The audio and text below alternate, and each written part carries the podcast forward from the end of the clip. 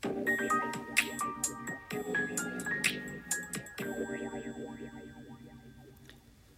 い上村です。今日もちょっと時間ができたんで子宮頸がんワクチンについてもう一度話しますね。過去に何度も話したんですけれども。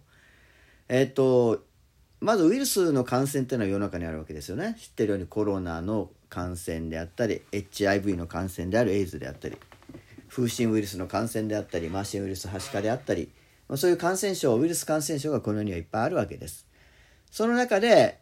HPV ウイルスの感染 HPV ウイルス B がもうウイルスなんで HPV ウイルスなんですけどヒューマンパピローマウイルスつまり、えー、そのウイルスに感染すると、まあ、なんか出来物ができちゃうイボができちゃうっていう、まあ、そういうウイルスがあって、まあ、それらに感染するとまあ感染したらみんなじゃないけれどもまあ人によってイボができるということがあるわけです。でそれが HPV というウイルスの種類になります。で、この HPV に関しては、まあ、ほとんどみんな感染するんですよね。70、80%の人が感染するというふうに言われています。で、まあ、いろんなイボができても、まあ、そんなに問題はないんですけれども、まあ、有名な病気があって、この HP ウイルスが原因で、一つが、線形コンジローマっていうやつです。性感染症の一つなんですけれども、これは6型と11型っていうタイプのウイルスの感染によって起きます。でこの6型と11型がほぼもう原因の、まあ、90%以上もうほぼこれでうつる性感染症です。でまあこれはあの良性の疾患つまり感染しても死んだりするわけではないのでがんでもないのでまあ感染してもいいんだろうなみたいな分類に入っていますが、まあ、性感染症ですから、まあ、嫌ですよね。でまあそのウイルスがいる場所とウイルスがいる場所と普通の皮膚がこうすり合ってうつる、まあ、つまり、まあ、正規と正規がすり合って感染をし合うっていうことでしかないのでやっぱり性感染症として、まあ、ちょっと恥ずかしいです。でなかなか治すのにも時間がかかったり、まあ、ウイルス感染がその腫瘍となって出てくるのにまた潜伏期間があったりして、まあ、なかなか治らないこともよくあります。でこれがまあ有名な一つの病気ですね。線形コンジローマそしてもっともっと有名な病気が子宮頸がんというやつです、まあ、年間3000人ぐらいが命を落としている病気と言われていますよね。でこれも HPV のウイルス感染でまず起きます。でこの HPV のウイルス感染でほぼ100%子宮頸がんっていうのは起きるんですねまあ、子宮頸がんを起こしやすいウイルスのタイプがまあ13種類ぐらいあると言われていてでそれらのまず感染があってでも感染があっただけじゃあの絶対がんにはならないんですよ。感染があるっていうのはさっき言ったように80%の人がみんな感染するわけですから80%の人がみんながんになったらもう日本沈没になってしまいます。日本だけで世界沈没ですね。まあ、なのでその数パーセント1%から2%の人しかがんにはならないんですけれどもこの子宮頸がんの原因のほぼ100%の近い原因はこの HPV 感染によると言われています。まあ、当然この子宮の入り口に起きるがんが感染するわけです。でこの HPV ウイルスはさっきから言ってますように、まあ、コロナみたいな飛沫飛んだりいろいろしたりしません。直接組織と組織皮膚と皮膚がこう擦り合わせることによってしかうつることはないのです。ですから子宮の入り口膣の奥にある子宮の入り口にウイルスがうつる方法ってのはもう性行為以外にはないわけですね。セックス以外でうつることはないです。ですので多分前回話したと思うんですが性行為経験がない女性の方は子宮頸がん検診をする必要はないです。なぜならばそれが原因ですからほぼ子宮頸がんの。でも逆に性行為経験があれば8割近くの人が一旦ウイルスに感染するわけです。で、まあ、これは前回話しましたけれどもウイルスに感染した時点を子宮頸がん検診でさっさと見つけて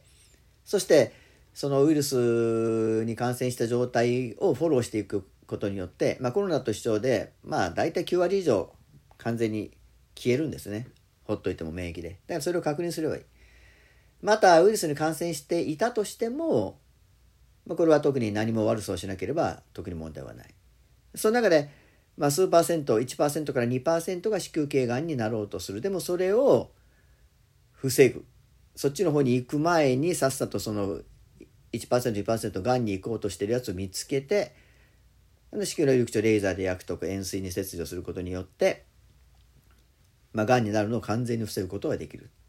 つまり子宮頸がん検診を受ければ子宮頸がんが予防できるっていうのはそういう意味です。ただ子宮の入り口をやっぱり塩水切除ちょっとねこう塩水状に取ったりレーザーで焼いたりする。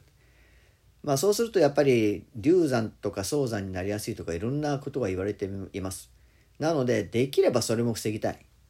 でそれがワクチンなわけですね。まあコロナもワクチン風疹もワクチン。エイズだけはちょっとウイルスの形がどんどんどんどん変化するのでワクチンが追いつかないのでまだできていませんけれどもとにかくほとんどのウイルスはワクチンによって予防するというのが原則なわけです。で子宮頸がんワクチンというやつがあります。えー、16型と18型の子宮頸がんになるタイプのウイルスを今の定期接種つまり小学生から中学校高校1年生までの女の子が無料で打てる定期接種はその16型18型を予防する効果があります。たった2つですけれどもこの2つがなかなか強力でこの2つを予防することによって子宮頸がんの70%が予防できるというふうに言われています。今現在定期接種のワクチンは2つあってガーダシルとサーバリックスというのがあります。サーバリックスというのは16型18型のウイルスを予防する。ガーダシルはさっき言いました線形ゴジローマの原因である。6型11型も含まれます。6型11型16型18型。なのであじゃあ線形ゴジローマが予防できてさらに子宮頸がんが予防できるからガーダシルがいいんじゃないか。っていう人もいらっしゃいますしいやいやいやいやいやいやいやサーバリックスの方が強い免疫抑制効果があ免疫効果があるんだ。だからサーバリックスの方がいいんだ。というふうに言われている方もいらっしゃってまだそれはわからないです。まあ、いずれにしろ子宮頸がんに関しては、まあ、16型18型70%はこのワクチンで予防ができるんだろうなと言われています。もう一つシルガードっていうやつが、まあ、世界では使われています。でこれは、まあ、世界ではガーダシル9っていう名前ですけどまあ9価ですね9つのウイルスを予防するんです。まあ、それによって90%の予防効果があると言われています。その9つの中には線形コンジローマの6と11も入っています。で、世界ではこれが定期接種の基本になっています。ですので、2028年ぐらいになってくると、ワクチンをずっと打ってる国の数パーセントが、数パーセント打ってる国のいくつかが HPV がもうこの世からなくなるわけです。つまり子宮頸がんがなくなってしまう。日本ではいまだに3000人が死んでいるというこういう状況なわけです。じゃあ子宮頸がんワクチンをそのまま日本は続けたらよかった。ですから日本は子宮頸がんワクチンが急速に打たなくなってきた。それまでは80%近い学生が打っていたのに急に打たなくなってきた。これは某テレビ局が子宮頸がんワクチンの副作用であるそういう症状はこういうのがあるっていうことを報道したんですね。記憶力がなくなる勝手に手足が動くようになる座れなくなる。もう本当に副作用と思えないほど少女たちが体を震わせたり立てなくなったり状況が悪くなったりする。そのような画像がテレビに流れました。で当然それを見た懸命なお母さんたちは自分の娘たちのことを考えれば中止します。私もそう思います。ただ、あの副作用は何で起きたんだろうなということが後で検証されました。そして一般にはですよ、今一般に言われていることは、あれはストレスやいろんなものに対する精神的な状況によって起きている症状である。これは名古屋データというのがありまして、ワクチンを打ってる女の子とワクチンを打ってない女の子を同人数、あ、同人数その計算で合わせたんですけど、えワクチンを打ってる女の子と打ってない女の子にその症状を聞いたところワクチンを打ってない女の子にも同じようにあの症状は起きているつまり子宮頸がワクチンを打ってる人は子宮頸がワクチンを打つというストレスによってその症状が引き出されましたがワクチンを打ってない女の子も親の関係学校でのいじめいろんなストレスによってやっぱり同じ症状が起きているということが分かったわけです。じゃあこれはワクチンを打つ時にしっり打つ当人小学生中学生高校生にお話をしてそして打つ理由そして痛いのは痛いワクチンは痛いと痛いけどこれだけの打つ理由があるんだと。そして実際に私もそうなんですけどうちの患者さんもみんなそうなんですがワクチンの副作用って痛いだけなんですよ。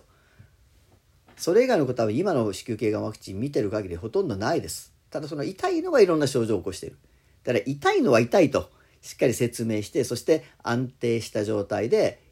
優しい環境で